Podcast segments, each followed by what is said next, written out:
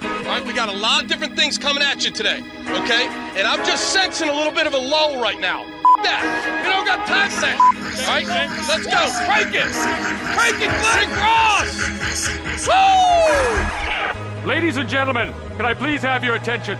I've just been handed an urgent and horrifying news story. And I need all of you to stop what you're doing and listen. You're listening to Rock Chalk Sports Talk with Derek Johnson and Nick Springer on FM 1017 and 1320 KLWN. Depend on it. Hey, what's happening? Welcome into another edition of Rock Chalk Sports Talk on KLWN with Nick Springer. I'm Derek Johnson. Hey. We're brought to you by 23rd Street Brewery on today's edition of the show.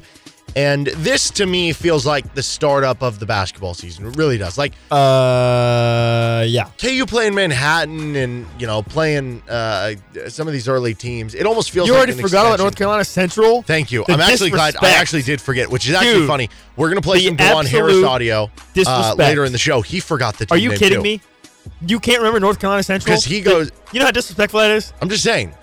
Wow. It feels like an extension I, of per- exhibition. I want to personally apologize to all the North Carolina Central fans that are listening right now for Derek's complete incompetence, to. Okay. being unable to remember Are you gonna be this The cruel North to Dewan Carolina Harris when he Central- forgets it in the audio we play later? what's their what's their mascot? I think it's the Eagles. The North Carolina Central Eagles. Who could possibly forget, forget? the North Carolina Central Eagles? But no, this this How feels dare like the they. kickoff for me. You get a real, real tough game. This is a good barometer game, and you know you, you lose this game. We've seen Kansas lose this game before, most notably uh, the 2019-20 season. You lose to Duke, and you realize, okay, maybe the few things that we have to kind of work on here and there. That team ended up being the best team in the country, so you can still be fine after this game either way. But it's always nice if you win. And I think added to it this year is the fact that Kansas has dipped back below Kentucky in the uh, all-time win chase because of the NCAA case, to where this is an opportunity to to get a notch back up on them, directly right in front of them. I would like to issue an official fraud watch for John Vincent Calipari. Wow, Fraud alert. Well, yeah, no, we're upgrading to an alert. Fraud alert for John. he's on. Uh, I Calipari. wouldn't quite say he's been on the hot seat. I mean, he has like a lifetime contract. It's like a warm seat. You know, people are are frustrated. Kentucky fans are frustrated with where things have gone. If they win this game, you realize the Kentucky hype train is going to be off the charts, right? Probably, yeah. It's going to be they're the best team in the country. I mean, they're would think number so, yeah. three right now in betting lines, despite like. You know, you look at Ken Palm, they're number 14 in the country. Uh, Evan Miyakawa, they're like number 18 uh, in the Well, country. okay. What's the one thing that AP Kentucky poll, they're 17. is normally missing? They normally don't Shooting. have that, or they don't. What, uh, what I was going to say is they normally don't have uh, like a, a legit veteran player to Sure. guide. Usually, the three team or has four, two of however them. many freshmen they have. That's the difference. This year, they actually do have some veteran guys back. Now, what will that mean for them? Will it positively impact them? I guess we'll see. But that to me was what stood out immediately when I start looking at this Kentucky team is in the past it's well, you know, they got you know, they got four or five star guys, but they're all freshmen. How are they going to respond under the big lights? How are they going to play? And sometimes they perform, sometimes they don't. Well, they've got this year they've got a couple guys on their team that are legit veteran players that are quality players that maybe can guide some of those young five star freshmen they have. So I don't know, and I don't know how that's going to play out. It's just that's just how it is. It's just that this is a year where they they do have that compared to previous years because I think, and maybe Calipari's realized this too. I think Bill Self has certainly realized it is. Listen, veteran leaders win in March. Okay, you can bring you can put together a team of five, the top five freshmen in the country on one team.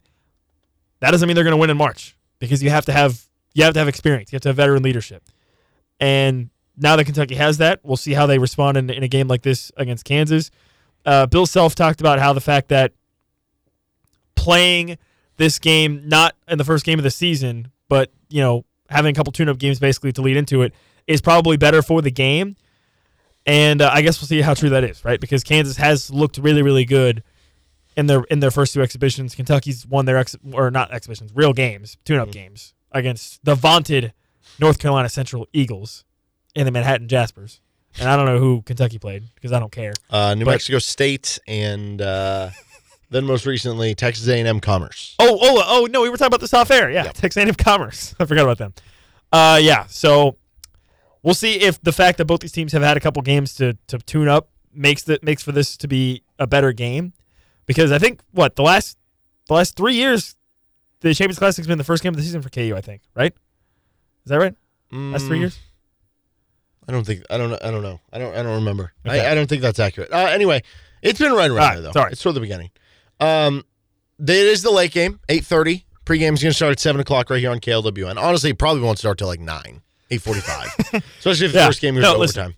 if you just go into this situation with the mentality of tip off is at nine o'clock, any tip off that's earlier than nine o'clock, you'll be happy with. That's my mentality. Well, I went back and looked. So there have been uh, 13 previous Champions Classic played. This is the 14th. Would you like to guess how many of them Kansas has played the early game? Four.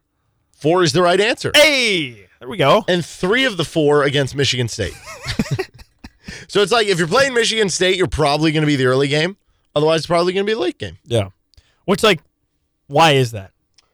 Well, the late game is is typically the game they're more like they're more marquee game they're viewing that they want to get. But see, I don't, biggest I don't know primetime, that I whatever. agree with that because if the late game is tipping off at nine central, that's ten o'clock on the East Coast. I don't know. That's just how they're viewing. it. Wouldn't you want your East Coast viewers to be watching the game that starts earlier I at don't know seven the answer thirty to that. East Coast time? I am not a TV executive. I could not tell you. That's just how they do it. And uh, if anything, that means it's a compliment to KU because they're basically saying we want to watch you. We want you on in our, our best time slot of the day. Yeah, or they want to force us to watch the end of the other game because it's Yeah. going to be eight fifty, and I have to watch that before I can watch KU. Well, and then we're going to get the uh, college football playoff rankings that happened in between the two games. Oh, oh, And this oh. year, m- will Kansas great. be ranked? And Fantastic. Kansas might be ranked Wow. still. I don't know. Might be guess how 24, excited I am 25. for the college football playoff rankings. I'm kind of excited. I'm See not if KU's excited at still all. in there. Well, that's fine, I guess. But yeah, outside of that, it's like, well, not going to be much movement. It's just Anyway, an so inconvenience. Kentucky comes in at 2 0. They absolutely blasted New Mexico State in the opener, 86 46. Uh, then they beat Texas A&M Commerce 81 to 60, 61 in their uh, last game. They are 12th on Ken Palm in adjusted offense efficiency. They are 27th on the uh, defensive side of the basketball, and you know they're it's still kind of factoring in uh, preseason expectations when you look at that to to kind of expect. Uh, it's hard to tell too much off your first two games. They're uh, 18th on offense on Bart Torvik, 30th on defense there. And uh, when you look at their their ranking on Evan Miyakawa, um, they are top 20 in the country as well. I kind of feel like this is a team that's being slept on a little bit. Like Think so?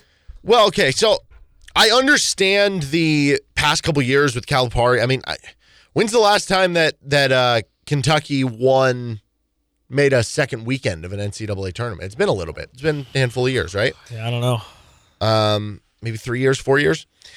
And you know, there there is some heat kind of coming to John Calipari. But you look at the roster, you have the number three recruit in the country, you have like the number five recruit in the country, you have the number six recruit in the country. Yep. I know the number five guy's injured right now, and right now their center position is banged up. They don't have him. They don't have the uh, European kid who uh, is trying to get eligible. So their center position is much different right now. But they have a really good recruiting class, and they also have like the number ten recruit. They have like the number twenty one recruit. They have another one top one hundred recruit. Like it's a really good recruiting class. We know that. That's typical Kentucky, right? Um, it's not as great of a recruiting class as as other years. So that's part of the reason I think people are down on it. Wasn't But- it still number two or number one? Well, no, though? no, I just mean like like the 2024 class. Oh, oh, yeah, yeah, yeah. yeah, like if you yeah. compare it to the class of 2022, those players Yeah. are just not as good. Yeah, so yeah, okay, I know what maybe you the mean. number one player in this class is more equivalent to a number eight player in another class, Yeah, but still. yeah, yeah. Um, they have the two veterans, Antonio Reeves, really good shooter, Trey Mitchell, who we've seen have good games against Kansas, whether it was him at Texas or at West Virginia. And uh, then y- you just kind of look at, you know, some of those players and and what they're expected to do. And um, you look at the the Justin Edwards kid; he could be a top five pick in the NBA draft. Like the uh, Dillingham kid, like hi- his stock is kind of rising up. So I think it's actually a talented team, and I think it's a team that can shoot a little bit better than maybe some of the past Calipari teams. Like I view this Kentucky to be, team to be a top ten team. If they win this game, the helium is going to rise to people who are saying this is a top five team in the country. It just is if they win this game. Yeah. And with Kansas, it's going to be like, okay, maybe they're good, but they're not great.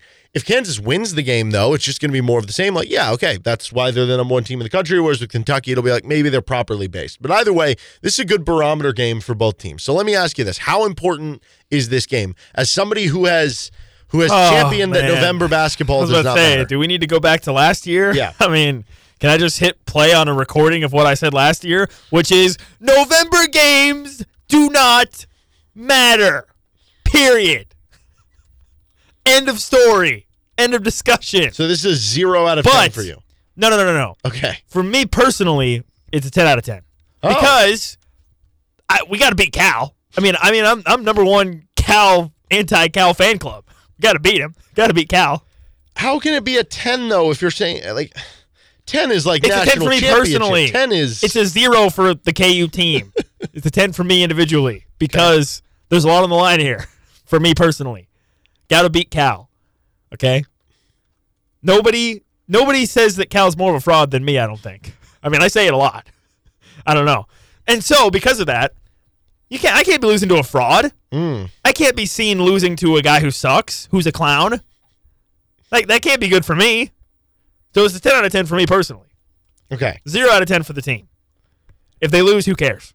Well, I, I sort of agree with you. Like it's it's I don't know that it's who cares because it's almost indicative of like okay, you have a lot of things you need to work on, and we obviously know every team does this early in the season, regardless, right? But if you win this game, it it is to me, especially after you lost the Illinois game, which I know is an exhibition and weird things, whatever. If you win this game, it feels like to me, okay, you are starting to back up your number one ranking. Oh yeah. You know, and and you look at the Maui Invitational, how tough that is. The reason this one matters a lot, if you lose this game, you could easily lose two games in Maui. You know, you might be Yeah. playing Marquette, who's a top ten team, and then you could play uh, I don't, I don't know, like Purdue or I'm something. not you know? scared of Marquette.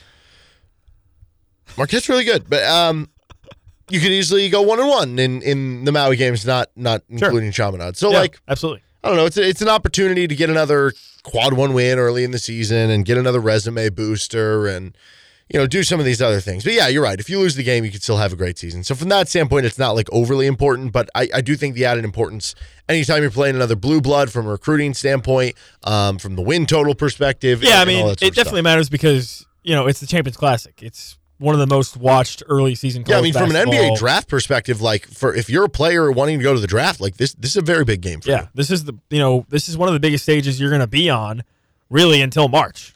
If you think about it, if you're a member of one of these four schools, so it's definitely a, a big deal from the standpoint of national spotlight, NBA draft, like you alluded to, that stuff. It, it, it's important, but from the team perspective, from KU, win or lose, I'm not going to feel really one way or the other. I mean, if they win it'll just reaffirm to me that okay, this this is probably a really really good team that's probably gonna not lose very many more than three or four games for the whole season. I would think Hmm.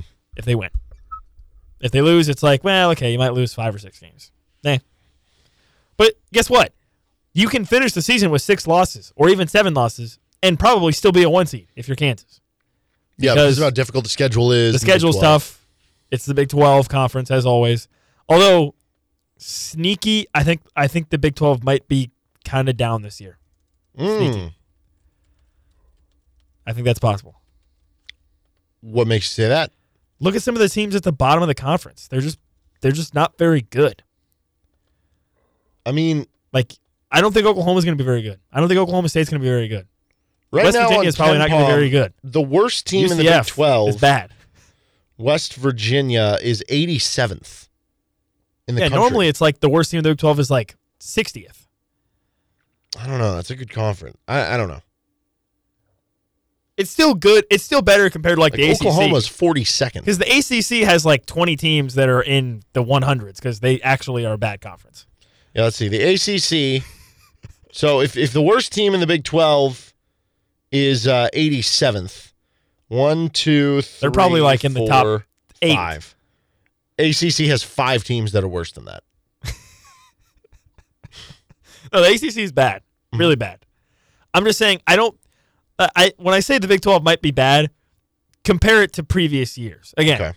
I mean, what last year or the year before that? Again, the worst team of the Big 12 was like 65th in Ken Palm or something like that. So Nick Palm is rating the Big 12 lower this year than previous years. Okay. Well, you heard it here first from uh, Nick Pomeroy. Well, um, when I look at this Kentucky team, I mean, it's it's hard for me to take two. I like I can I can go through some of the stats and be like, well, they've been really good at this. Like they've only turned the ball over nine times, and they're shooting well on two point shots, and they're shooting a high volume of three point shots compared to where they normally are, and they're getting a lot of uh, steals so far this season, and they're not uh, getting the ball stolen from them. They're shooting good at the free throw line. Like their two point defense is good. They're they're doing a good job on the defensive glass. Meanwhile, they're kind of struggling a bit on the offensive rebounding. They're not really getting to the free throw line a ton. Like I can go through some of those stats, and those are true. But at the end of the day, uh, they've played two kind of bad teams, so like we don't totally know what they're great at and what they're not great at. So. Um, I don't know how much I'm supposed to take away from that, but uh, just in general, like what is there anything or, or a player or any like what scares you most about what Kentucky has that like if they were to beat Kansas today, you would expect this to be the reason why? Yeah, I think I kind of touched on it with with the experience they have, right? Normally you would say, "Oh, well, who's, you know, they've got four or five great freshmen, but uh, is one of them going to step up and actually hit some clutch shots? How are they going to respond to the spotlight?" I think I look at Antonio Reeves. I mean, to me, it, it things going to start with him. If if he's going to be their veteran guy, that's kind of going to guide them a little bit from that position. Uh, that's who I would look to is somebody that would have probably a big game against against KU for them to win because in a game like this, this early in the season, I think experience does matter. And sure, Kentucky has a couple guys with experience, but look at Kansas. Kansas has Dewan Harris, Hunter Dickinson, KJ Adams, Kevin McCullough. Three of those four guys have made the, have played in massive games in the NCAA tournament and championship games in the NCAA tournament and final four games in the NCAA tournament. They have the upper hand certainly in that area, but you you have to acknowledge that Kentucky has a little bit more than maybe what they would normally have at this stage of the season with with veteran experience. And so I guess if their if their veteran experience counteracts or is or is plays a bigger role for them than what Kansas has, that to me would be the biggest thing where I would say, okay, that's one of the ways that Kentucky can go win the game.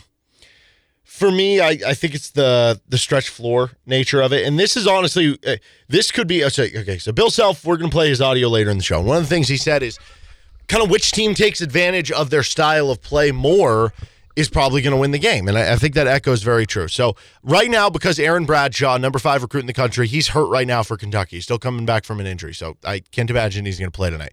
Uh, the the big uh, seven foot two kid from from overseas, he's still trying to get eligible for Kentucky. He's probably not going to play tonight. So far, far through their first two games, what they've done at the five position is they have played um, uh, Trey, Mitchell, Mitchell, right? Yeah. yeah, a- at, the five for a majority of the minutes, and then they've backed him up with one of their freshmen, Jordan Burks, who's only 6'8", 202 pounds at the five position, and then they've thrown out like for a very minuscule amount of time a do Tierra, Tierra, I, I don't know. He's he's a freshman from Canada, 6'8", 222 those are not big guys. Like Trey Mitchell's 6'9, 230. Mitchell's a good rebounder, skilled offensive player. He's not really known for being a great defender. And if Hunter Dickinson is, you know, what, 7'1, like 260 pounds, you're going to have a big size advantage with Hunter Dickinson burying Trey Mitchell inside. So you need to be able to take advantage of that. On the flip side, though, Trey Mitchell can shoot threes. And that's a little bit scary because that to me feels like maybe the biggest weakness that KU is going to have this season when they play teams who have five men who can shoot threes. And uh, Trey Mitchell last year at West Virginia um, on three point shots was 36 of 99, 36%. Uh, year before Texas, he shot 33%. Year before UMass, shot 38%. That's pretty good. So far this year, he hasn't taken a ton, one of five, but I mean, he Oh, can he shoot from sucks. three. He, He can sucks shoot though. from three, and One that's a of little five? bit scary. So, so which which center can kind of establish themselves more? Um, I think is going to be a huge key in this game. So, which team can play to their style a little bit more? Um, but honestly, like the matchup I'm most interested in might be, I mean, Antonio Reeves and Kevin McCullough is going to be interesting because can Kevin take Antonio? Uh, outside of Antonio Reeves, Kentucky's shooting 26% on threes this year. Reeves is shooting 50%. Wow. So if you can take him out of the game, what does that mean? But Justin Edwards is, some people are even talking that he could be the number one pick in the draft. He's a 6'8, 203 pound forward that they're playing at the four. Well, KJ Adams is the veteran. KJ should have a strength advantage. I Yep. doubt Justin Edwards has played somebody with the body of KJ Adams. Dude, KJ Adams would have a strength advantage against He anybody. would. Yeah.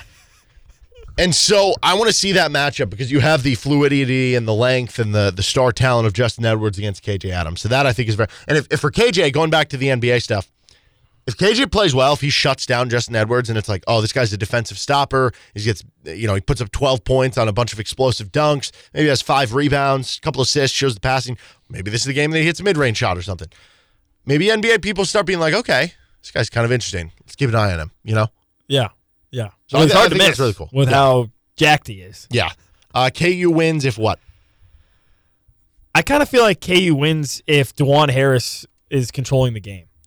Uh, I mean, that this this like this is the game that if I'm Dewan Harris, I'm salivating. Like this is your opportunity to just absolutely work your magic, right? Completely control the flow of the offense and shut down the opposing team's offense by disrupting their flow from their point guard position. You've got a, uh, fr- a freshman point guard right on the other side Yes. for Kentucky. Like this is the game for Dewan Harris that I think you salivate over. You say, "This is my game, right? I can control things." We've got a size advantage down low with Hunter Dickinson. I can lob it to him pretty easily. KJ Adams is explosive, and then on the defensive side, you've got a freshman point guard that you should be able to to lock up defensively, uh, being uh, because you're one of the top players in the in the con- in the country on defense. So I think Dewan Harris, if he just controls the game, and, and again, going back to it, like Dewan Harris controlling the game, this could be another game where he takes like two shots. I don't know, you know, but he could still be controlling the game, right? So uh, I think KU definitely wins it if he if he is at his best, and and and that's probably something you could apply to a lot of games KU is going to play this season, right? If Dewan Harris is controlling the game, KU is probably going to have a good chance to win, but especially in a game like this with the big lights, Dewan Harris has played in big games. He's got a freshman point guard opposite him. He's got a size advantage with his with his big center down low.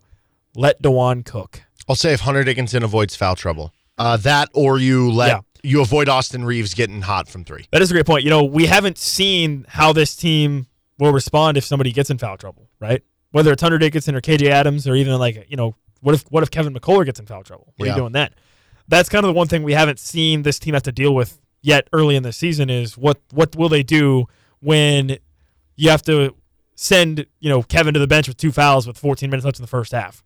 Or Dickinson, like you alluded to. That that is kind of the one thing where we we just haven't seen how they're gonna respond to that yet. And you know what's gonna happen, right? You know you know you're going to have games where you're going to have guys get in foul trouble. But it's almost something that you can't really prepare for because you you know you can't say oh well I know we're going to have foul trouble in this game or that game whatever you, you don't know it's just kind of how things play out. Yeah.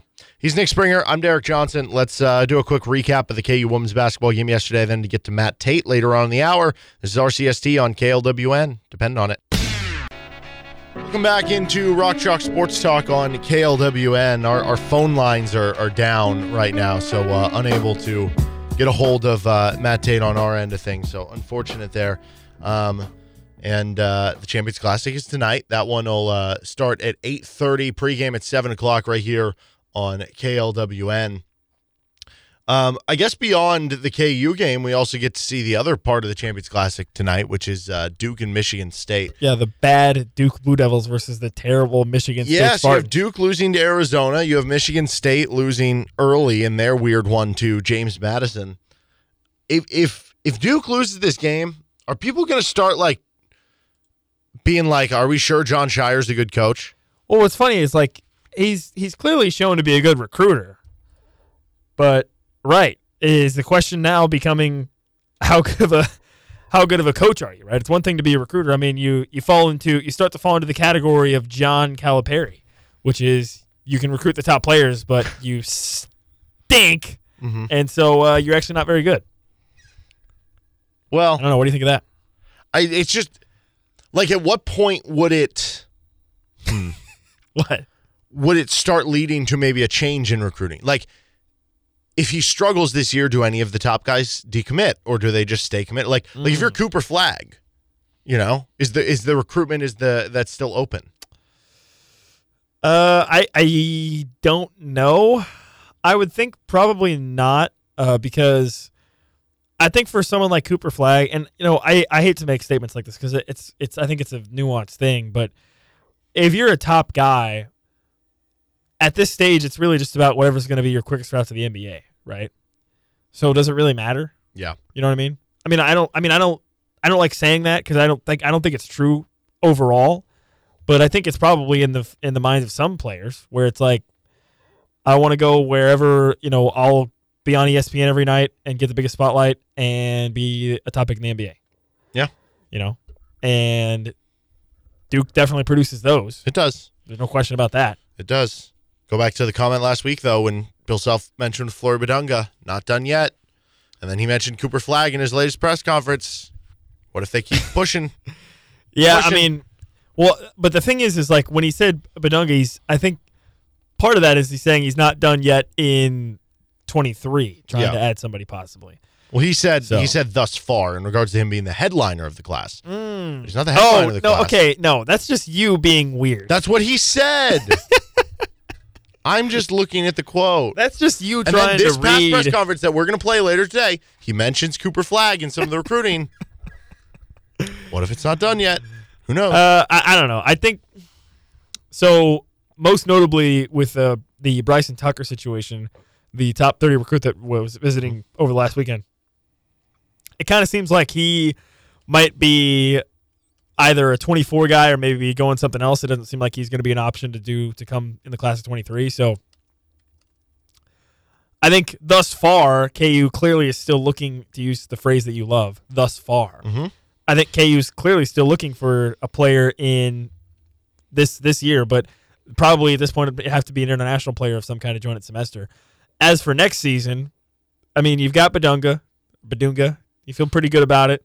Don't you dare. Don't you dare. Listen, Going with nobody, Badunga. Nobody wants Badunga Dunk more than me. Okay? Because, dude, imagine if you have Badunga Dunk next to Furf and Turf. Hmm? I mean, how good is that? Or, you know, Furfinator or whatever you, or Furfy's Law, whatever you want to go with. What was your favorite one? What was your favorite one? I liked Furphy's Law. Law. I liked Crocodile Furphy at first, but after we heard the story from Brian that That Johnny he didn't himself like it, Didn't then like it. That seems to be a problem. I will say, people do not get So- to choose their own nickname. Here's my question: Do people in Australia say surf and turf, or is that I don't just know. what That's people the in America thing. say about what people in you know, Australia? They might. They might.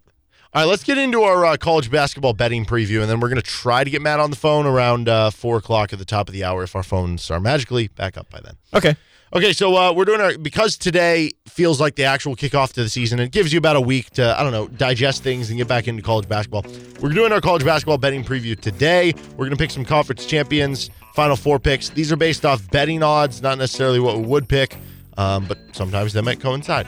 Let's start with the conference champions. Let's go to the uh, ACC. okay, Who is your favorite pick to win the Atlantic Coast Conference? yeah. And the ACC, like, I don't know. We we talked about it in the previous segment. The ACC is really bad, and so what that means is that I feel like there's not very many teams that actually have a legitimate shot at winning the ACC. I don't want to go with Duke because that's boring. North Carolina, bleh. So I'm gonna and, and think about this. Between North Carolina and Duke and my pick, I'm gonna go with Virginia. Between those three teams, which of those three teams has the best coach? Virginia, Virginia, right? Most proven for sure. Yeah. So that's why I'm gonna go with Virginia. I think Tony Bennett, being the most proven coach, I'm picking him. Okay, I like that. Um, and I really like that Virginia like always wins the conference title in the regular season too. So I really do like that bet. I thought about And matching it's pretty it. good odds. It really is plus seven hundred. I'm gonna go with Miami plus five fifty. Coming off Final Four, um, Wooga Poplar has been amazing. That's a great name. By the way. Who? Wooga Poplar, baby. He's been like just making every three for them so far. He he was like a good starter. He was like a solid role player starter for them last year. Bigger step this year. Nigel Pack's back another year. Uh, o- Omir, uh, Norchad Omir, the the like six seven really good Oh, yeah. center. The He's back guy that's- inside. The guy that's like KJ Adams, but KJ Adams. is yes. Well, I don't know. This guy's really good. better. KJ Adams is better. Okay. They're a Maybe. good team. I'm going to take Miami at plus 550. Okay, there we go. Because part of this, too, if they get even just a share of the title and cause schedules are imbalanced, too, yeah, then Yeah. you win the bet. It's all yeah, that that matters. is true. uh, Big Ten. Yeah, in the Big Ten. All right, here's the deal. Here's the deal in the Big Ten. What when you look at Purdue, they are terrible in the NCAA tournament. In a one-game elimination format, they are horrible. Guess what the big? Guess what the regular season conference winner does not have to do. A one game. They don't have to be good in Yeah. a one-game format. They just have to be good over the course of the season, which Purdue has shown that they are that. Mm-hmm. So I'm just going to take Purdue here. I think I think that over the course of the whole conference season, they're probably going to end up being on top, and then they'll probably lose to a 16 seed. I don't know who, but somebody or 15 seed. Well, what's the? They haven't lost to a 14 yet. Oh, Is okay. that the next in the? well? the I don't lineage? know though. They've If they lost- win the if they win the Big Ten, they're Yeah, probably it's going hard to do. to be higher than a three seed, right? Yeah, maybe maybe they get a two seed and then a 14 seed makes it to Sweet 16 and gets them. You know, maybe Mm, there you that's where go. we There you no, go. I'm I'm gonna go with Illinois. I was really impressed with the Fighting Illini. You can get them plus 800, so I'm gonna take that.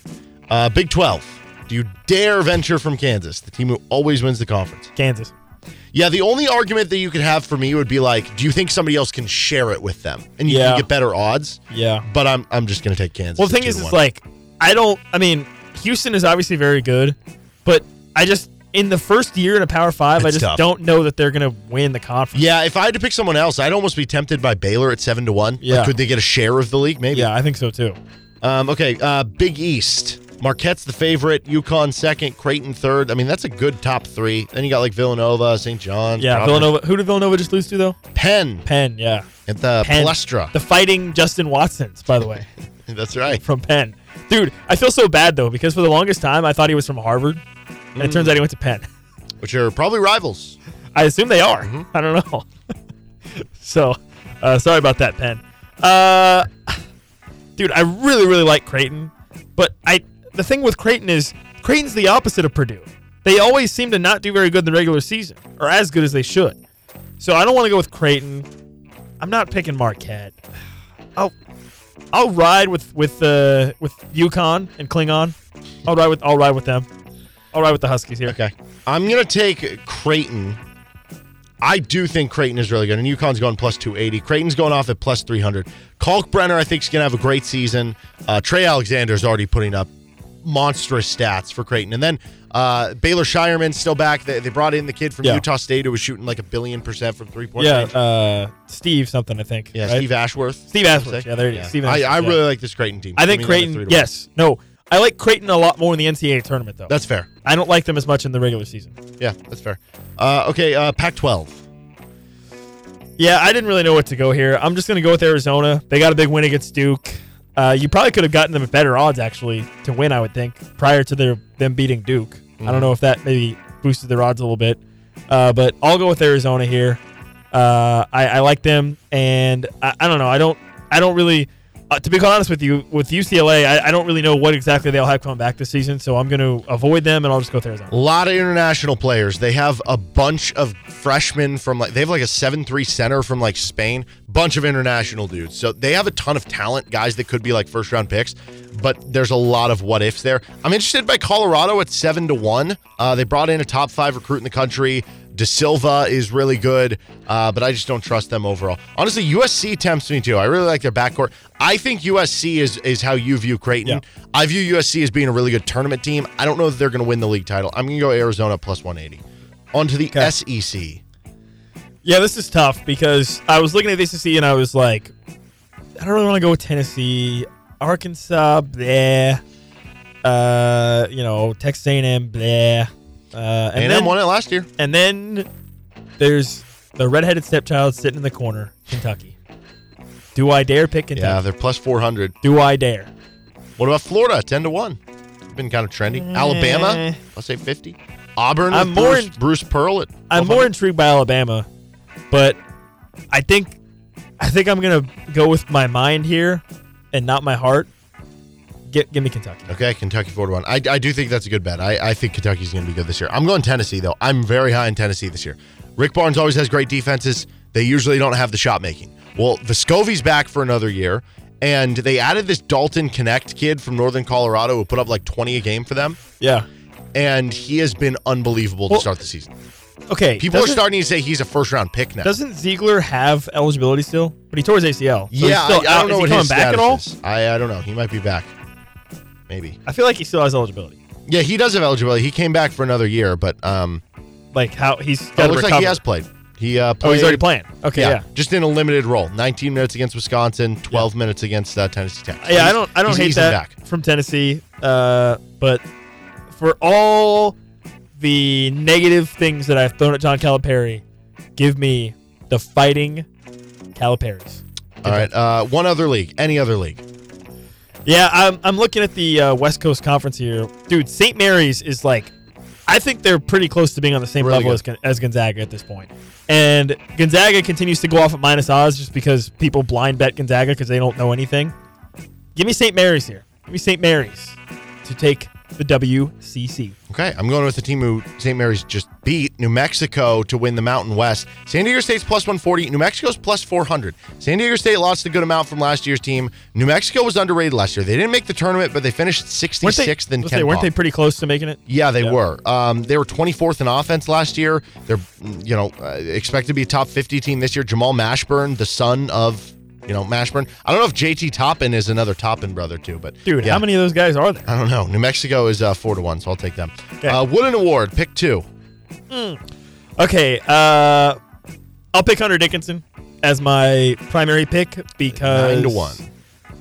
If KU ends up being the best team in the country and Hunter Dickinson is averaging twenty and ten, I feel like that'll be you know assuming Edie doesn't average like twenty five and fourteen. I think I think Dickinson, if KU's number one, is gonna have a good chance at it. My my my dart throw shot here is Tyler Kolek from Marquette uh, because he is really a great player. And Marquette, I think, in a similar situation, if Marquette goes on and, and ends up winning the Big East or something like that, it will be because of him. And so I'll take Ka- uh, Kolek as my uh, dart throw at plus 3,000 as my uh, kind of shot in the dark. Yeah, 31. I like that. So I'm going to go even further down the list here. I'm going to go with uh, Terrence Shannon. We saw what he can do when he gets hot for Illinois against in the Kansas game. He's 80 to 1. Mm. But and if I see, think, listen, you got to you got to you got to do the eye test here. sure. Is a guy from Illinois winning the Wooden Award? Yeah, he could. No. Yeah. He puts up 20 a game. Illinois finishes top 10 in the country. Why not? Um, the other one I'm going to do is Trey Alexander. He is 130 to 1, Nick. Sheesh. putting up right now 20 and a half points, five and a half rebounds, four and a half assists per game on a Creighton team that's one of the best in the country, and three steals per game. Mm. And he's known as being a great defender. Give me Trey Alexander, 130 to 1. Wow. Uh, final four picks, pick four. Kansas, Kansas, and Kansas. No, I'm just kidding. Uh, but I Kansas. will let you do that if you actually want to. Four times the wager on Kansas to make the final four. no, I'll just do Kansas once. They're plus 360. Uh, I'm taking Creighton. I talked about it. I They like are Creighton. plus 600. I like Creighton a lot in the tournament. I think there will be a very, very tough tournament team. Uh, they were very close, obviously, last year to making it. Uh, so I'll take Creighton. I, I like UConn again. Plus I think 500. UConn's in really, really good position to probably go back again. Really good freshman guard coming in. could you imagine if UConn played Kansas and you had Klingon versus Dickinson? Be a lot of fun, I mean, that's that's insane. which that'll happen in like three weeks. Yes, but it would- could happen again Yeah. in the NCAA tournament. I mean, that'd be wild. Uh, so I will go with UConn, and then for my fourth pick, man, I, I don't know. I mean, I thought about going for Texas here actually, but I don't know. I'll go. I'll go Houston with this one. I think they're still going to be really good. Uh, I, and I think maybe They're plus 650. they might actually end up being a lower seed, like a two or three seed. But I still think they will be one of the another team that's really tough out. Because when I when I think about picks like this for the Final Four, I think of teams that are really tough outs, and I think Houston's a tough out. Yep. I'm going to go with Kentucky plus 425, Tennessee plus 600, Arizona plus 650, and USC. I love their. They might have the best backcourt in the country. Uh, they're plus 800. Uh, pick two to win the championship. Real quick. Uh, very quickly, Kansas and Creighton. I- Uh, I'm going to go with Arizona at 16 to 1 and Houston at 20 to 1. He's Nick Springer. I'm Derek Johnson. One hour down, two to go. This is RCST on KLWN. Depend on it. Hey, it's Derek Johnson from Rock Chalk Sports Talk on KLWN. And despite sitting around in a studio all day, my body feels great thanks to Massage Envy. Their total body stretch service makes my body feel loose and limber and gets rid of some of those day to day aches I have from a long day at the office or working out at the gym. During the stretches, all you need to do is relax and breathe deep, and they'll take it from there. It's great for your body and your mind. And they also have massages, rapid tension services, and advanced skincare. That's Massage Envy on 6th Street in Lawrence and South Black Bob Road in Olathe. Four o'clock hour. This is Rock Chalk Sports Talk on KLWN. Our phone line's still not working here, so uh, I think we're gonna have to scrap the uh, Matt Tate interview, unfortunately, on today's show. Uh, One of we're- those days, man. Yeah, one of those days. Uh, we're gonna have. Feels like we have too many of those days where things aren't working, but nonetheless, uh, KJ Adams and Dewan Harris. Uh, we're gonna have that audio for you coming up later in the hour. Coming up in the five o'clock hour, we're gonna have some audio from Bill Self. So uh, we'll share that with you coming up then. We still got to do our KU game picks and Rock Chalk Pick a Hawk. And uh, maybe we'll do a little fun game now that we have a little extra time coming up later in the hour here. Uh, Before we do that, let's let's talk a little KU football, uh, KU heroes and villains segment, which we didn't get a chance to or, or won't get a chance to do later in the five o'clock hour when we're talking Champions Classic and everything. But uh, if you're new to this segment, we, we give heroes for the offensive, defensive, special teams out of the ball. We give some villains from the KU football game, and this will be for the uh, Texas Tech game. Let's start with the offense. Who is the hero for the KU football offense? Man, I, I'm. I mean, I'm hard pressed to go with anybody besides Devin Neal. To be quite honest with you, but could you, could you make a case for Cole Ballard? Ooh. Could you make a case for Cole Ballard being the hero? He comes in, plays well, led the team to on a comeback. Probably, arguably, could have won the game if they score on that 98 air touchdown drive. Could you make a case for Cole Ballard? Now, I think Devin Neal's probably the, the the pick here, but is is the discussion for Cole Ballard there? I think the discussion for Cole Ballard is there because when you talk about being a hero, a lot of times you get put in unfortunate, uncomfortable situations. Yes. and you have to respond. And things don't always go well when you're the hero at first, but at the Yeah. end of the movie, you win. which Which they obviously didn't that win, didn't happen, But, but, the last time he was on the field, they won. they right? tied the game. technically, Well, yes. I guess technically he had the one play with three seconds left or whatever. But yeah, I mean, so I don't know. He he actually had a better QBR than Baron Morton. Like think about that. He played well. You you had a third string quarterback who's a true freshman walk on, and your quarterback actually had a better QBR than the other quarterback. So it's not like you lost this game just because of the quarterback. Now, if Correct. you would have had Jason Bean, maybe the advantage of quarterback would have been enough to overcome it. But you lost this game because you started in a hole and you had some drops and you had some turnover issues. Some and- game uh, mismanagement. yeah, game mismanagement, and red zone Miscues. offensive struggle. Like that's the reason you lost this game, not not because of Cole Ballard. So I can see the case for him being a hero, but typically when I think of hero, it's not just that like it's like that you went above and beyond too. I think Cole Ballard was fine, especially given the role that he had to play. I don't know, man. He had a, he had a couple really tough, hard nosed runs. Really Yeah. left it all on the line there. I think the answer is still Devin Neal because he's the hometown guy. Long touchdown run, got the game going. Was great throughout the whole game. I think it's still got to be Devin Neal. But I'm just saying, you could make the case.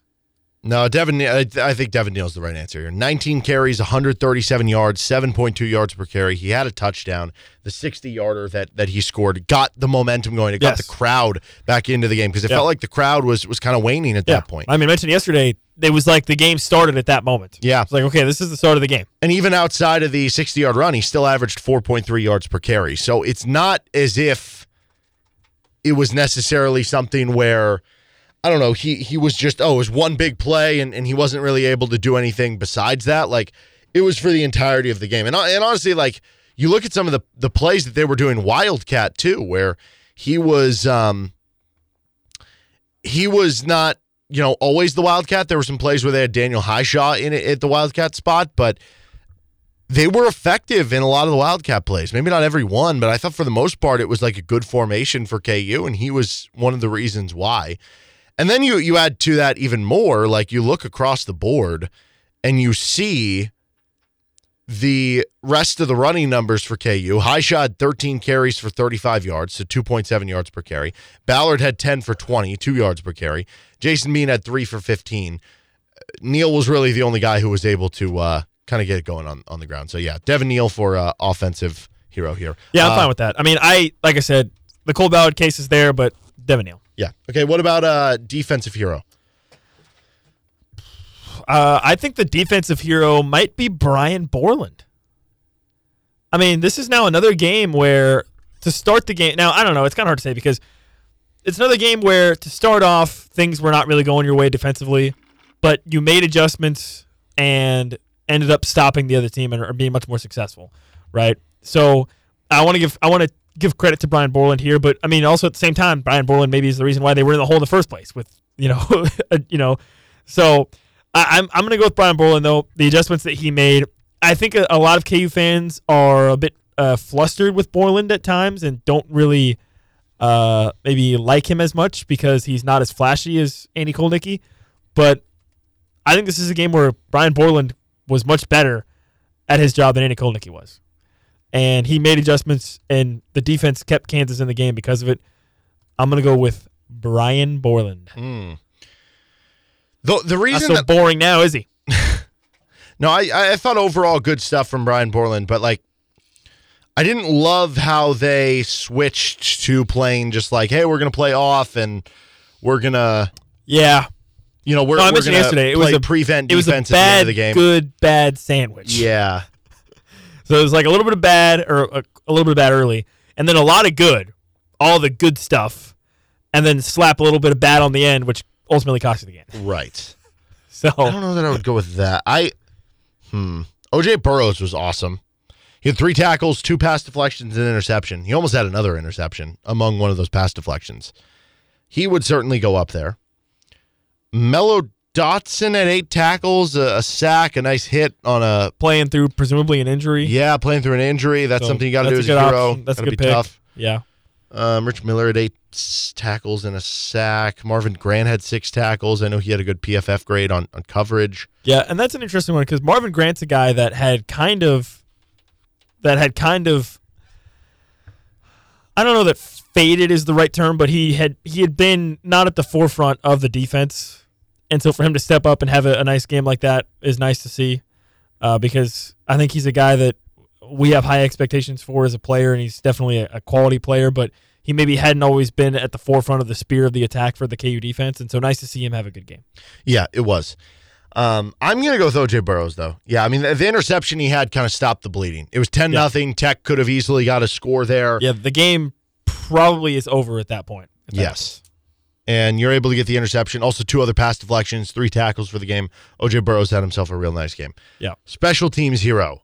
happens. Mm. None of the above. KU had zero kick or punt returns. They were all touchbacks or like I guess fair caught. Texas Tech kicker was was nuking him out of the back of the end zone. I mean, They so was their kicking off. punter. Their punter averaged 46 and a half yards per punt, and he had a long of 56. Meanwhile, KU averaged 33 yards per punt. Yeah, with not long a of 40. not a great game for uh, Thunder Down Under. No. Damon Greaves. I guess you have to go Seth Keller.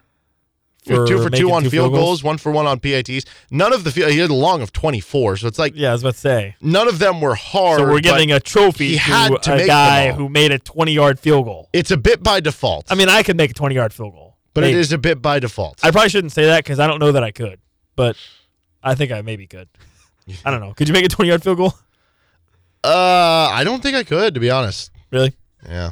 I feel like my biggest issue would be getting enough height to push it through. Like I feel like I could get some decent power, but I don't know that I'd be able to get it over like a line. You know what I mean? Okay. Of people trying to block it. I feel like mine. I feel like my attempt would get blocked. That's what I think. Well, They don't he, get he made blocked. them all, and you had to make them all to, to give yourself a chance there. Who are the villains of this game? Hmm. There's a lot of good options here. Taj Brooks. Taj Brooks would be up there. Taj Brooks is a good villain. I think about this. Uh, Injuries. So Taj Brooks had 133 rushing yards. I mean, the rest of the team had three on 10 carries. and it's not like they were throwing the ball all over the yard. They had 176 rushing yards. Yeah, I think Taj Brooks injuries, catching the ball for receivers. Is that uh, could you classify that as a villain? Catching the ball? Just for KU, you Yeah. mean catching the ball? Yeah. Yeah, I, gue- I guess you You see where I'm could. going with that? Yeah, I think that's up there. Uh, let's see. red zone offense. Red zone offense is the villain. Certainly. Or I guess the Texas Tech red zone defense. Would that be the real villain? Or I don't know, because it really was more your offense shooting yourselves in Sure. the foot. Yeah, I think it was more of KU. Should. I mean, they they did a good job like stopping the run in the red zone, so it is credit to them in that way. Texas Tech. Yeah, Texas Yeah. Tech did. Yeah. I mean, I CJ I Baskerville continue- had 11 tackles. I continue to think that injuries is the biggest villain of this game. Uh, Both what in about- this was- was game it and going forward. Duran Bradley was the one who caught the big pass at the end, right? I believe so. And he Yeah. had uh four catches, which which uh, was second on the team, 91 yards, which led the team. yeah. So he would go up there. Yeah. Injury. I think I'm either going with injuries or Taj Brooks or red zone offense. Those are my top three uh, villains of the game. Mm-hmm. I officially would like to settle. I mean, man, the injuries are brutal. I know. Well, and again, I think the reason I'm picking injuries is because it's not even just the injuries in the game, it's the implications going forward. Yeah. with the fact that you're playing K State now. So it's like a double whammy of injuries. Like your injuries hurt you in the Texas Tech Like, game. oh, now Luke obviously. Grimm's questionable, and now And guys are going to now- be playing banged up, and it might Yeah. cause guys to miss games. Yeah. I think you're right. I think it is the injuries. Just to pick something else, I will take the uh, KU's red zone offense or the Tech red zone defense, whichever Yeah. one. Would Combo. you like? Would you Combo, like to take combo. a guess? Would you like to take a guess at what the villains will be for K State K-State this, fans. this Saturday? You think you just think K State fans will be the villain, the ultimate villain here? K-State fans. What about Derek Young? Um. uh. Yeah. K-State fans. Um. Will Howard. Uh. DJ Giddens, if KU is DJ struggling to stop the Giddens. run. Yeah. No, I think to me, without a doubt, it's got to be K State fans. That's the biggest villains. It's got to be. I mean, they're annoying. They're irritable. They're irrational. They're. I don't know. I could go on, but I don't really want to. Okay. Uh, but yeah, I think that's that's probably the, the, the top the top villain I would say for uh, for the K State game, All right. He's Nick or Springer. just the color purple in general. color purple in general. Uh, well, he's Nick Springer. I'm Derek Johnson. We are going to take a time out here. We've got some uh, audio from KJ Adams and Dewan Harris coming at you on the other side. We've got KU Kentucky coming tonight at 7 o'clock for pregame on KLWN and our sister station 1059 KISS. Tip-off is scheduled for 8.30 between the Jayhawks and the Wildcats, and obviously – Eight fifty five. yeah, it could be a game that starts a little bit later, but pregame coverage either way will start at seven o'clock. That doesn't change no matter what. To uh, kind of be after that one, we do have Hawk Talks uh, later this week. Lance Leipold on Wednesday, Brandon Schneider Thursday, High School Sports Weekly out at Mama's Tamale Shop on Thursday as well, and then Saturday we got your KU football coverage. Uh, we're going to be airing KU women's basketball on Saturday. And then once that ends, we'll get into the rest of pregame coverage for KUK State. Our uh, show a big mill on Saturday will still be happening with 1059 Kiss. Just won't have a uh, live show here on KLWN. So going out big mill on Saturday between what would that be? Three thirty and five thirty. 3:30, 5:30? Yep. Or is it 4:30, 6:30? The game's at six. I thought I thought the game was yeah 3:30, 5:30. You're Right. Look at me. I thought the game was at seven. I was confusing No, it with game at tonight. six. All right, there you Game go. at six. There's your uh, action for this week. All right, uh, more show after this time out. This is Rock Chalk Sports Talk. You're listening on KLWN, KLWN.com, the KLWN app. Depend on it.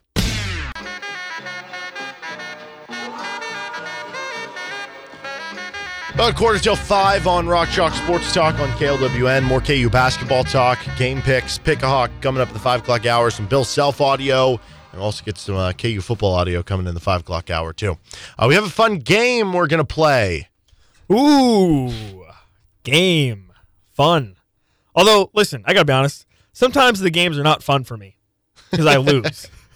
okay, so I'm I'm skeptical, but I'm intrigued also. Unless it's Okay. not fun. If it's not fun, then I'm gonna be upset for me. Well, you have gone. But I guess if it's at the expense of if it, if my pain is is what brings the listeners joy, isn't that what matters most? I guess I guess I'll just have to suck it up. yeah. Uh, your overall record is one fifteen and sixty through thirteen seasons. That's pretty good. Yeah, you're you're getting up there in age though. 13 You're seasons? 14? No, I started young. Okay. I started young. Uh, you've gone eight and five in bowls, so you've made a bowl every year. I thought there was one year I did make a bowl. Um, I guess there wasn't. I guess there was the year. Well, Because there wasn't there a year I made the playoff and then I played the national title game? yeah, and you lost in the national. No, you won the national. So that's why Yeah, you, yeah, you yeah. won two bowl games that year. Yeah. Okay, that makes Yeah. sense. Yeah, you missed. Because I one missed bowl. a bowl game one year. uh, five conference titles, one CFP title. Last year you were eight and five. Well, thank you for not saying that my CFP title was fake because it was not fake. I mean, very it real. was, but the people know by now. so it's real. I didn't need to re-go over No, it it's again. real. Very Uh, real. but you're you're stuck Listen, in a. the trophy in my trophy cabinet is very real, okay? I wake up, I look at it every day, think about it every day. Well, you are stuck in an eight and five cycle here, my. I really am. I've been 8 and 5 like the past, like what? I think like five or six seasons. Yeah, billionaires. So the game we're going to play today is Champions Classic player. Could be someone on Kansas, Okay. Kentucky, Michigan State, or Duke. Okay. Okay? Okay. Or what's one of the popular movies out right now? Five Nights at Freddy's. What? And I picked that one because I know you don't like scary movies. Yep, So I know there's- you haven't seen it. There's no chance. I, yeah, I haven't seen it, and I also haven't played the game because it's based off a video game. Oh, it is? Never played the game. Okay, Yeah. I you didn't didn't even know know, that that. either. Oh yeah. No, I didn't. So Five Nights at Freddy's. It's based off a video game. well, it's, it's the it's actor. It's not character name. Okay, It's okay. the okay. ac- actor, Five Nights so. at Freddy's actor. The Gotcha. video game would not have actually helped you anyway. Okay. All right, week one. Josh Hutcherson. Oh, that's an actor, because he was in. He was in. oh, God. He was in uh, Hunger Games. He was in Hunger It Games. was in Hunger Games. Yeah. Like PETA.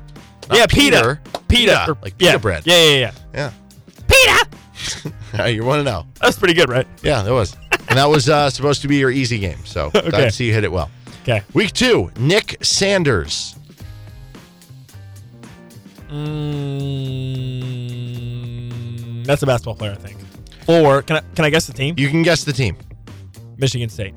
Nick Sanders is a basketball player from Michigan State. That is a blowout win Come over on. a Power Five team. You played like a kind of crummy, okay Power Five team, but you blew them out. Let's go. Now people are like, oh, could this be the New Year's 16 this year? Yes. You're 2 0 to start. Our last non con game, chance to uh, make a statement here. Okay. Jared McCain. I got to be honest with you. Can you name can you name three basketball players named Jared? Oh, gosh. Jared Solinger. Oh, that's a good one. That's one. Which, by the way, did you see Jaron Solinger's like nephew is killing it on James Madison, who's ranked Really? now in basketball. They're the Wow. team who upset Michigan State. So I, I do. anyway, yeah. Wow. Full circle. okay. there. Cool. Uh, nonetheless, uh, Jared's in basketball. Yeah, Jared Solinger. That's one. Can I count Jared Casey because he played basketball in high school? No. So Jared anyways, Butler. Jared Butler for Baylor, right? Jared Jeffries from. uh Oh, who's the one guy from Boston College? Is that Jared? anyways, Anyway, the whatever. point being here Jared Dudley. that Jared No, is it's- not yeah. a I just named basketball a bunch right there. name. Okay. So Jared McCain is an actor. Jared McCain is a basketball player. There's no chance. He's a five star recruit for Duke. He's a starting shooting guard. You're two and one. I didn't watch any of the Duke Arizona game. I'm sorry. I should have. I banked on that. All right, uh, week four, you're into conference play. Two and one though, with a, a power five win. You know, if you if you win out, you could still make a New Year's Six bowl. Okay, Uh, Matthew Lillard. dude. I I don't know this one. I don't know. Oh, I, I have does no not idea. suffice as an answer. This is. I mean, this is gonna Your be. a players total- are like, Coach, what's the call? And you're like, I don't know. I'm like Chris Beard in the, in the eh, when he was the Texas Tech in the semifinal. Coach, draw something up. Coach, please. Ah, crap, man, dude. I I I'll go basketball player. I don't know though. Matthew Lillard is an actor in Five Nights at Freddy's. Dang it. And you are two and two, my friend. Everybody was getting their ho- hopes up Wow. for receiving votes in the poll, and then you Yeah. just dropped How off. quickly things have turned. Week five, Grant Feely, Can I get a spelling? G R A N T A feely, you idiot. F E E L E, or I'm sorry, F E E L See, Y. that's why it matters. Okay. Because if it's L F-E-E-L-Y, E Y, that changes everything. F E E L Y. That changes everything. One, no, no E in there. Well, there, there's the two E's, and then the L, and then the, well, the Y. But yeah,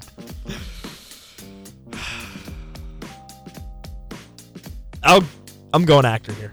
Grant Feely is an actor Okay. in Five Nights Okay. at Freddy's. You Oh, I needed that one bad. did three and two. I needed that one End definitely. of two game losing streak. Week Oh. six, TJ Power. TJ Power. Hmm. I feel like if this was a basketball player, I would know it, but now I'm starting to second guess myself. I mean, it's not like these are teams that you don't know, I know. like or, or teams that like I don't know. No, I know. That's the thing. Is like I think I should know it if it is. Mm-hmm. but I don't. You also didn't know Jared McCain though. I know. Hmm. I didn't know Jared McCain. Well, dude, listen. Duke has five billion five do, stars. yeah. Okay, So how am I does supposed to know every Kentucky. single one? Michigan State has like one of their best recruiting classes in a little bit too. Well, Tom Izzo sucks. So I'm just gonna tell you right now. I said champions class. There's no Kansas players in here because you. would No, just I know them. because I But would know yeah. the Kansas players.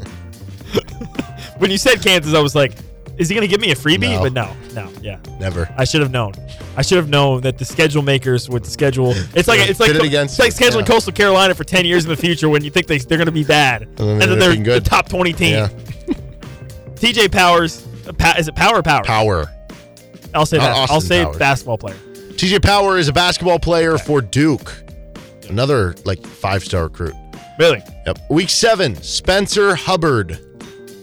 that's a basketball player too. I think. Spencer Hubbard is a basketball player, Yeah. Okay. also for Duke. Yeah. All right, that's a good. You've won three. See, you straight. know that I don't like Duke, so I don't watch Duke because I don't like them. I don't want to watch them. You're now five and two on the season. You've bounced back. You can still win your conference. Maybe you could play in a New Year's Six. I don't know. Oh, for Depends sure. What's going Yeah. on? I'm around the undefeated in conference play. Am I not? country. Uh, Or did you're I three lose and one. one? You're three and one. Okay. I- Oh yeah, yeah, yeah. Okay. Week eight.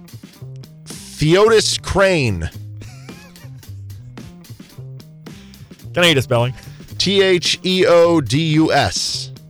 T H E O D. Can I get a spelling of crane? C R A N E. So like the crane, crane, I like guess. cranes, like the things that build buildings. I suppose. cranes. So you've given me three basketball players in a row, if I'm not mistaken. I'm going actor.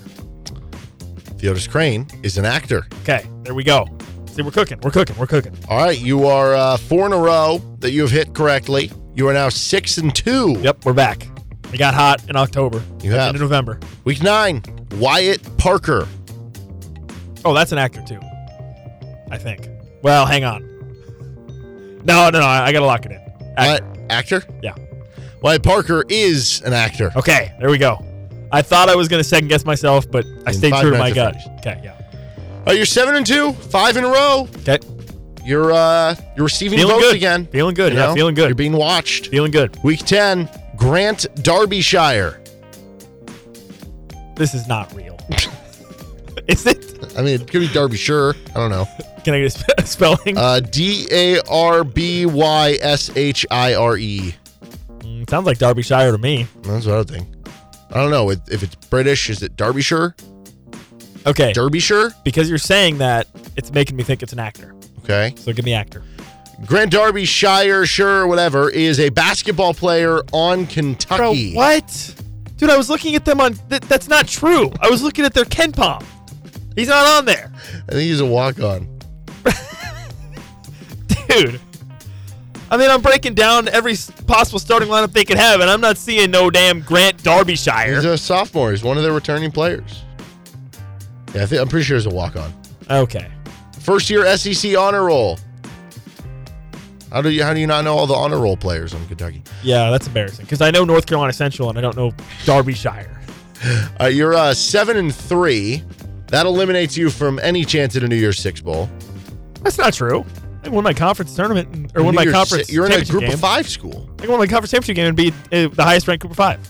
not a ten and three, If I win my conference championship game, not a ten and three. what do you mean? The group of five teams always has 10, 11, or like 11 and 12 wins. Look at the group of five teams this year. It's going to be somebody who doesn't have 10 or Liberty 11 wins. undefeated. James Madison undefeated. James Madison doesn't count.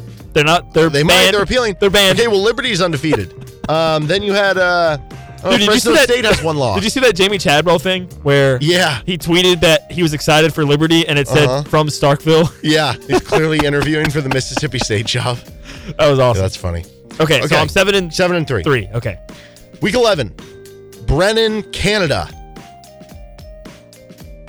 okay. Again, how many basketball players do you know named Brennan? Brennan Green or was it or Brandon Green? Right? Brandon Green. So that doesn't even count. Uh, let's there any Brennan basketball players? Armstrong's a football player. I mean, I think this is a no-brainer. Okay. Actor. Uh, Brennan, Canada is a basketball player, also on Dude. Kentucky. I believe another walk on. These stupid God, Calipari spikes spites me even when I'm not even. Ah. And just like that, you have fallen to seven and four, and you are I in was go- serious danger of going eight and five Eight once and again. five. I was always going to go eight and five. I mean, I was always going to go eight and five. it's getting to a point. This is like Jeff Fisher. It's Like every year they're gonna go eight and eight. Oh my gosh! It was always going to be eight and five. Okay, All right. so this is this is basically for my bowl game because if I lose, then I'm going to and I win in my bowl game. If I win, I'm losing my bowl game probably Yeah, probably. seven and four. Yeah, probably. Uh, Okay. Seven four regular season finale. Walker Horn. Oh, that's a basketball player. Walker Horn is a basketball player. Would you like to Score. guess for who? Okay, I'm guessing not Kentucky, Okay. so he's a walk on for either Duke or Michigan State. Uh, Walker Horn is a white name. It sounds like to me. I'm gonna go with Duke. He is on Kentucky. Oh my, he's on Kentucky. If you would have gotten the, the school right, I would have given you a shot at the conference championship that you won in, that you got in on some weird tiebreaker, but it didn't happen. Either way, you're eight and four. You're going to a bowl game again. Okay, So congrats on gonna that. lose probably. Stanley Borden. This is like the Cosmo I mean, this is Brownie my Bowl. this is my legacy game. This is Trying my to legacy avoid the game. eight and five. I'm trying to avoid eight and five. What is it? What's his name? Stanley Borden. See, on its face, that's just a slam dunk actor name, I think. Why? Stanley, I mean, seriously, Stanley Borden? Dude, There is there's a- there's a hundred thousand Stanley Bordens in Britain that are all actors. I'm sure. There's Stanley Johnson, former Arizona Wildcat. Um, Carter Stanley. Give me actor. It's probably wrong, but give me actor. Stanley Borden is a basketball player for Duke, and you have done it again, my friend. You have gone eight and five. Uh, Congratulations. Oh man, how's that possible? I don't know. It's actually getting very funny Wow. at this point. I mean, and I'm not trying to go eight and five. I mean, I'm trying to win every game. This is absurd. It is absurd. I love it. All Ah. right, that's our game. Let's it. get some I'm more sick. KU basketball talk. Rock, I- Chalk, Pick a Hawk. I'm sick. KU basketball game picks coming up next. We'll also get some KU football audio, KU basketball audio with uh, Bill Self. This is RCST on KLWN. Depend on it. Welcome back to Rock Chalk Sports Talk, 5 o'clock hour here on the show with Nick Springer. I'm Derek Johnson. We are going to get you some KU football player post game audio coming up in our next segment. After that, we've got some Bill Self audio ahead of the game tonight against Kentucky. The pregame coverage will start at seven o'clock. If tip off around eight thirty, it's the late game after the Duke Michigan State game, so it could start a little bit later. Could start um, right on time at eight thirty. At least that's the hope. So we'll see. Either Hey, way, be on the lookout for Stanley Borden, man. That dude's a real threat. Uh, He's a problem. He's, going to be somebody you got to keep He's an the eye problem. on. Taking all the overs on the player props Yep. for for Stanley Born. Um, so that one uh, again can be heard here on KLWN as well as our sister station with 105.9 Kiss and on our streams klwn.com and 105.9kiss.com if uh, you're going to be away from the TV or if you want to sync up the uh, radio broadcast with your video feed. There you go. All right, so uh, we got to do our Rock Chalk Pick a Hawk and our KU basketball picks. Now, uh, so far, I am off to a three and one start in Rock Chalk Pick a Hawk. And First of all, that is just wrong. How is that wrong? One and one. The record's one did and one. we or did we not pick the exhibition games? yeah, they're exhibition games. You said it yourself. They're exhibition games for them. and for Rick Pickahawk. No. Dude, we got to The get real warmed for up us. for the whole for the season. You know, we've had a long What do off we season. have to get warmed up for? You- for making the picks, man. No, Come not on. at there's- all. Yes. There's no warm up. Yes, for there is. picking. You got to get warmed up to make No. sure you know what you're doing. No. Have the right coaching strategies. No, It's exhibition games. It's in the name, exhibition.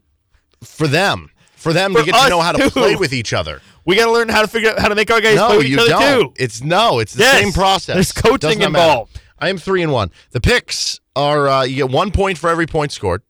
You get two points for every rebound and assist. You get three points for every block and steal, and you lose one for every minute played. Yeah, to Ah, let's kind see who of can have get a uh, game up efficiency. on their opponent here. No, I'm already two up. Now, okay, let, let me ask you this. So we, we did last year as part of Pick a Hawk, we did you could take a max of one player from the other team. Yeah, I I don't like that rule. You don't. It's not OG. If we're going back OG OG, I agree. no. I just wanted to bring it up. I I understand. I also think it's called Rock Chalk Pick a Hawk. Correct. Yes, but you were also the one that wanted to pick another player on the other team last year. Yeah, that's because with last year's rules, I think it made more sense. With these Okay. rules, I think it's fine. Because with these rules, with, with last year's rules, it, it maybe got a little stale with knowing who the best picks were going to be every time. This time it's a little like It sometimes is Parker tough. Brown I mean, is like the you third do highest know- scorer, you know? you generally know who the best pick is yes. this time around, but you're right. There's a lot more strategy involved in than the rest of the picks. Correct. Yeah. So, I mean, if we really wanted, we if we wanted to add more strategy to it, we could be like, you only are allowed to pick, you know, one center, No, no, no, no, no. two Although, guards, well, no, two no. forwards, or No, something. I no, don't no, know. no, no, no, no, no. I like the way it is. Okay. Well, you What- have what- so how many? You want to pick five question. players each here? Four players each? probably four. Okay. How deep is the bench going to really That's go what I'm tonight? saying. I don't know. I, I yeah. Yeah. By the way, this will this will be something Plus, fun tonight. if we limit the number of players, there's actually more strategy because then you, if you pick a guy who doesn't play and a guy who did, or you know what I'm saying? Yeah. More strategy with less players. yeah, you can have that strategy. Uh, by the way, what is your estimation? How many guys does Bill Self play tonight as part of the rotation? Mm, How I many feel play? like- how many play I feel more like than he'll- five minutes? I think he'll play nine. So you think all nine Parker scholarship players, Brown, Jamari McDowell, Furphy, Furphy, and then Timberlake off the bench? Timberlake off the bench. I think all four of those guys. You think all of them get more than five minutes? no, no. I think McDowell probably gets less than five minutes. Probably in there for like three minutes. Yeah, I think McDowell gets less than five minutes. Their three guys get more than five though. I think. I would agree with that. I think it's realistically an eight man rotation. Yeah, yeah, yeah. 100%. And I would not be surprised if it's a seven man in, in terms of if you're viewing it as double digit minutes. but who's the odd man left out in that? what if scenario? Nick Timberlake plays like eight minutes? He goes 0 for 2 from three and he struggles defensively, and Bill Self is like, nope, ain't having it. Yeah, I mean maybe. I don't know. I mean, if Furphy is going to play the way that he's been playing, I But also, I that, can that, see that it is scenario. interesting. Furphy, it's not like he was playing. I mean, he was he was playing against, I don't know, maybe lesser competition. you know who he was playing against? The North Carolina Central Eagles, man. That's Come what I'm saying. on. The first two games, after the high school level, maybe playing at lower competition. Right? It's not like he was on the the big AAU circuit necessarily, getting all the attention. I don't know. He was Maybe kind they of a late have. bloomer. Do they have an Australian AAU? It's possible. Australian The jump up to this game Basketball? might be harder for Johnny Furphy, could be. which goes two ways. One, if Johnny Furphy has a good game, then you know I mean, obviously, Sold Yeah, on I mean, Johnny Furphy, the right? intensity of the game is going to be significantly higher, right, on the court. Yeah. But I think from a mental standpoint, he should be prepared. I mean, Allen Fieldhouse is as intense as it gets from a from a exterior, you know, standpoint, from an environment standpoint. So he should be prepared on that from that area. But in terms of physicality on the court, it's going to be certainly higher. Okay. Well, you have the first pick. I do. I am going to go with blah, blah, blah, blah, blah, blah. Dewan Harris. No, I'm just kidding. Hunter Dickinson. I was actually about to be surprised there. I actually started writing on the, the Google Doc that we have because I just knew who you were going to pick ahead of time. Hunter Dickinson. Yeah, Hunter Dickinson's the obvious answer. And I, I think that, okay, already he was going to be the number one pick. He just is. Like, he, he just puts up numbers and everything. So it, it makes sense he's the number one pick regardless. But in this matchup specifically, I do have questions about how he's going to be able to defend Trey Mitchell spacing the floor. But guess what? That doesn't matter in this. He should Agreed. be able to bury Trey Mitchell down low on offense. Yeah, I think so too. and KU is going to go to him a lot. Yeah. This to me feels like a Hunter Dickinson 20 point game, 20 and 10 game. Yeah. Well, listen, if that's what if that's what he's going to average, it would make sense. Twenty Yeah, and well, ten. I wonder what odds you Is can Hunter get- Dickinson going to shoot threes in this game? You think? Ooh, that's a good question. I think yes. How many? That's a good question. You can get his over under of threes at 0.5. The under is, or I think I saw the over under of one and a half at the under at minus 180. I'd probably be taking the under there. Oh. I could see him going like Interesting. one of two from three, right? Yeah, I'm just saying though. Like you've been ta- we've been talking about it with Trey Mitchell. The obvious advantage there is is for Dickinson to be in the paint. So I'm just saying, like, will is are there going to be opportunities for him to, to? I mean, we've seen KU play kind of this like situation where they put Dickinson and Dewan out and have KJ as like the guy low or cutting.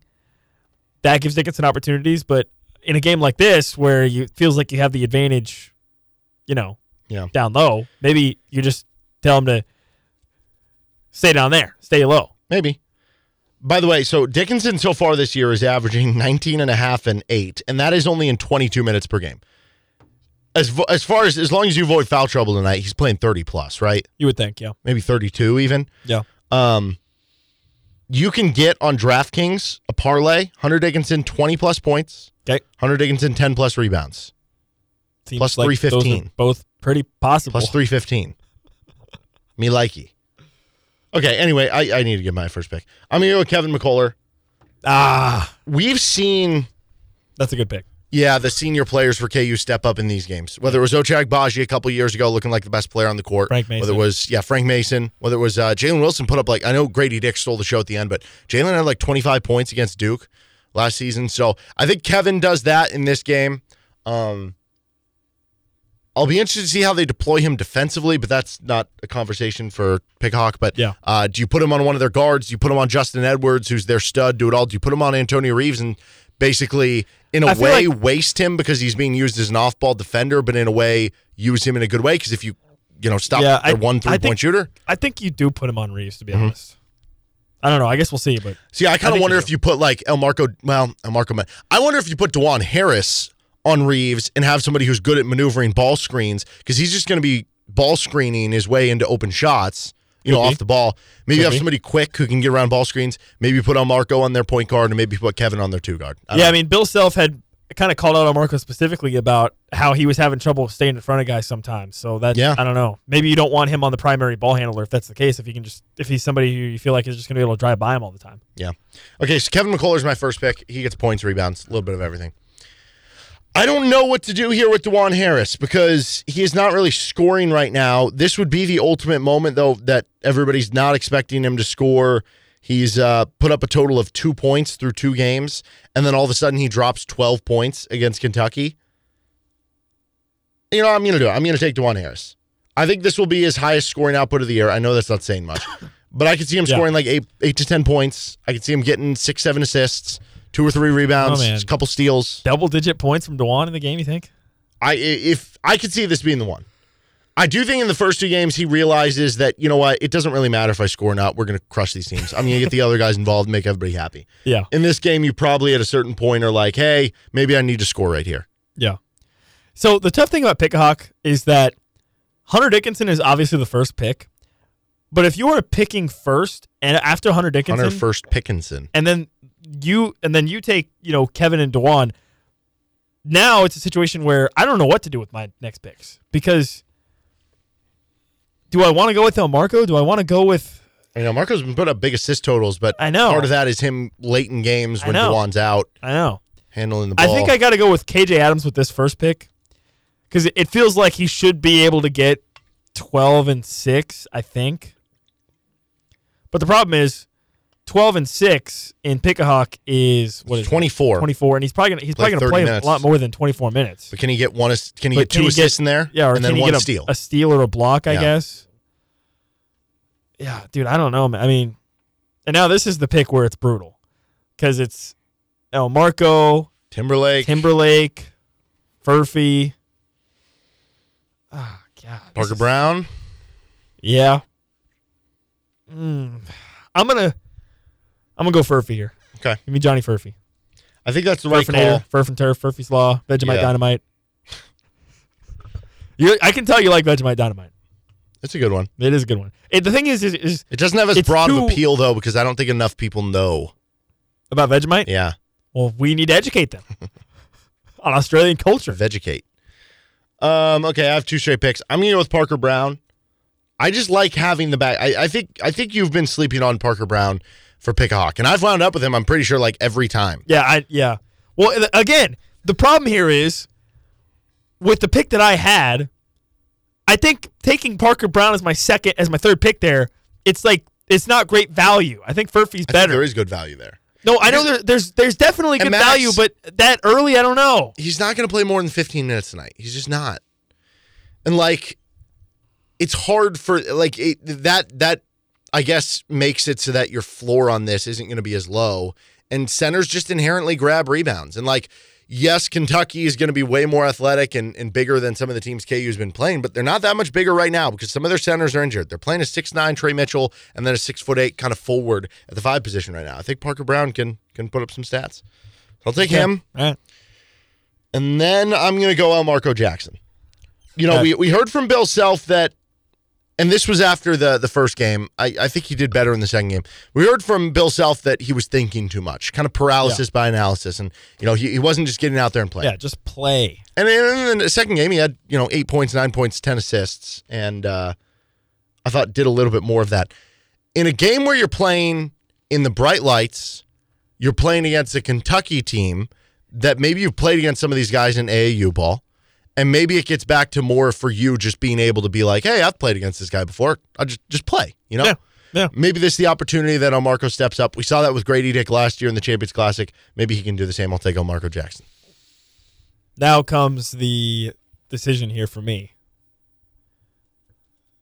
Nick Timberlake, Jamari McDowell, or Michael Jankovic? or Wilder, E- no, he's injured. somebody like No. Michael Jankovic who will play zero minutes and score zero points. But in this case, zero points is not a bad thing. So I just tank my final pick basically to guarantee zero points. Because I, you know, I've been going high risk Mhm. early on, and it's not been working out for me. yeah, you're one and three. No, I'm one and one. Well, wait, if you're one and one, then I guess it's shouldn't gotta you be go worth with it. your high risk? Yeah, I probably should. But see, You're then one we're and just three, going to though. come back tomorrow and you're going to say, oh, now you're one and four. Well, you are one. Well, and I'm three. not. I'm just saying, in your mind, No. you view it as one and one.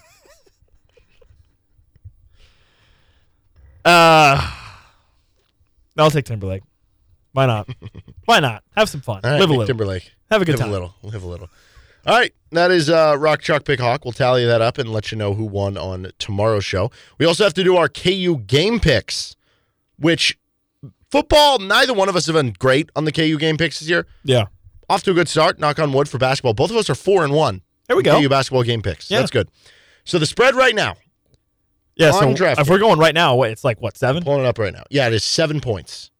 So it was like five and a half last night. It was like five and a half. I think. I think it was Five. four and a half when it opened. Five and a half yesterday. Six and a half at one point today. Now it's seven. Yeah. So that means people are betting on Kansas. Yeah. It just, it just doesn't feel like KU's going to, I mean, it just doesn't feel like KU's going to blow out Kentucky. And if you win by, I mean, in the Champions Classic, if you win by eight points or more, that's borderline blowout. I mean, these games are normally pretty close. I think Kansas wins, but by seven or more.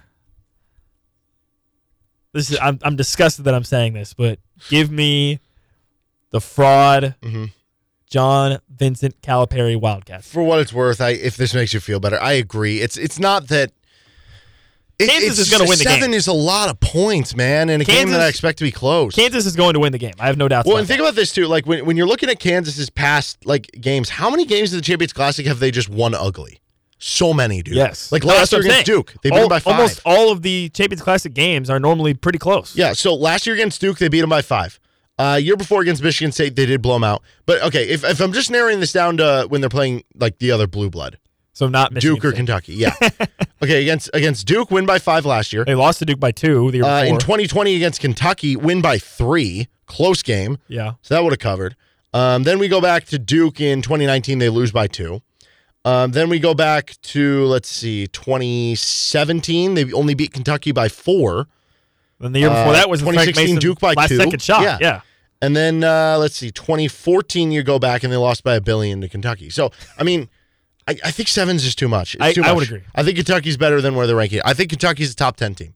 Uh, so if it's top 10 game, two top 10 teams, I, I don't think seven is is uh, the right line. 'Kay. Uh, the over under in the game is 147 and a half. That is way too high. Mm. Under under town population me. Under all day. So literally everything I just said about the games being kind of sloppy and KU winning ugly would lead to this being an under. It really That's would. why I'm going under. Because 140, I mean 147. yeah. You need the game to be like what 76 to 76 72 is what. what Ken Palm has. That would be over. Um which by the way, yeah, Ken Palm has it as a four point line instead of seven. Anyway, uh let's see. Also, what, like 77, 71 77 gets you there. 71. I'm going to take the over. Here's why. As much as this could be a clunky, gross game, because we've seen that before, sometimes these two teams are fighting hard, but it's early in the season and you haven't figured each other out. You haven't gone through all your, you know, playbook yet. Like, you know, sometimes that just happens. But Kansas is 34th in the country in average possession length offensively. So they're playing fast. Kentucky is 35th in the country in average possession length offensively. They're Hmm. playing fast. Okay. Two teams who play fast, give me the over.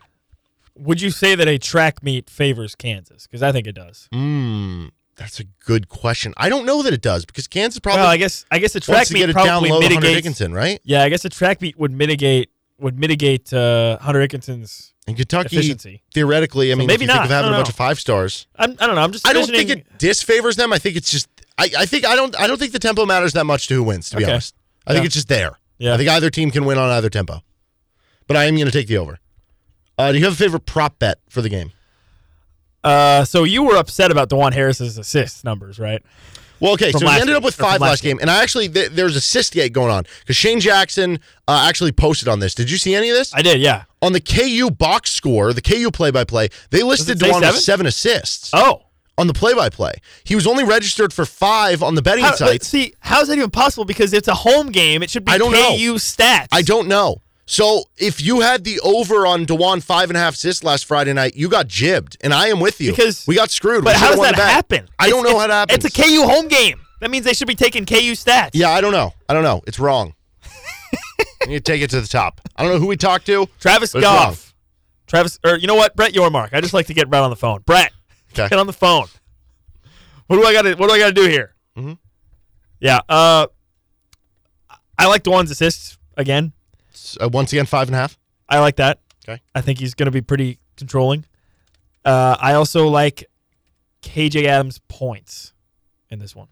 His over under is 10 and a half. I like that as well. Do you want to register both on your official game picks here? Yes. Okay. If you're going to take two, then I'll take two.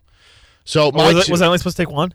No, it's. I mean, there's no Oh, okay. rules here. Okay, so if okay, you take okay, two, okay, it's not a big okay. deal. I'll, All right, I'll take all right, two. yeah, I have yeah, multiple okay. that I like. Yeah, so not a go ahead. big deal. I'm gonna go to the rebounding category.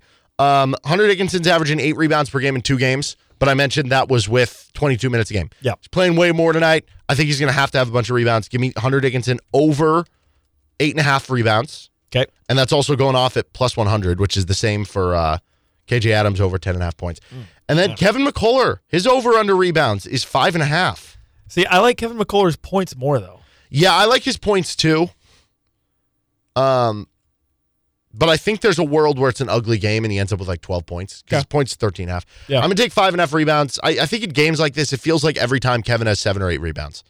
So I'll take the over five and a half on uh, Kevin rebounds too. Okay. All right, that is our KU basketball game picks and Rock Chalk Pick a Hawk. He's Nick Springer. I'm Derek Johnson. Let's get to uh, some KU football audio and Bill Self audio coming up in our next two segments on RCST with KLWN. Depending on it. Well, that's it. If you're listening on our podcast side, thanks for tuning in. Please give us a positive review if your platform allows you to do so, as you can find the show anywhere you get your podcasts with the best of RCST podcast. If you do have any questions for the show, whether it's for a mailbag, just something you think that would be fun to talk about, you can reach out to us on our Twitter page at RCST1320. You can also email us if you don't have Twitter. RCST1320AM at gmail.com. That's RCST1320AM at gmail.com. And if you want to listen live, 3 to 6 p.m. Central Time, Monday through Friday on KLWN, KLWN.com, and the KLWN app. Have a good rest of your day and see you next podcast.